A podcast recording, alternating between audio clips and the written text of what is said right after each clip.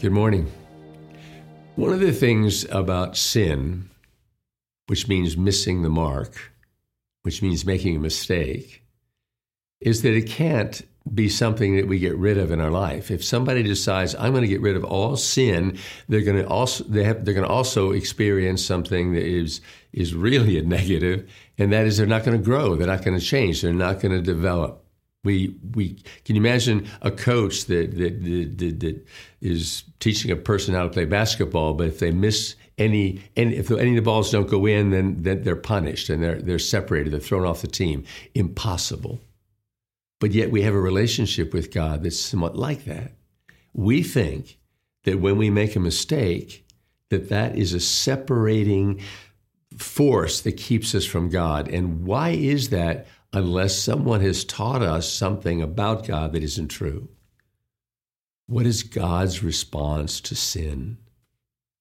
Compassion, empathy, a longing to do something for that person, to comfort them in their pain, but most especially to transform them through that experience.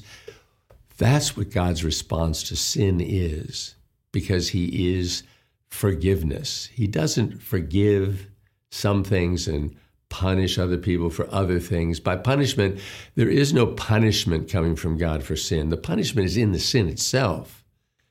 You do something negative, and there's a negative energy out there that comes back to you and, and can make things very unpleasant. I don't believe that God is interested in punishing you for your sins. He's interested in forgiving you for your sins, because forgiveness is a healing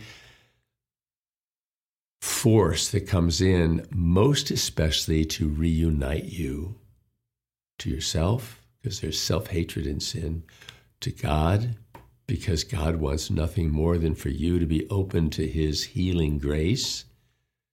So watch out. Watch out for sin. Because if you don't balance your sin with the awesome forgiveness of God, you're going to find yourself drifting further and further away, further apart. Nothing could be more sad, and nothing could be more dangerous. So have a safe day.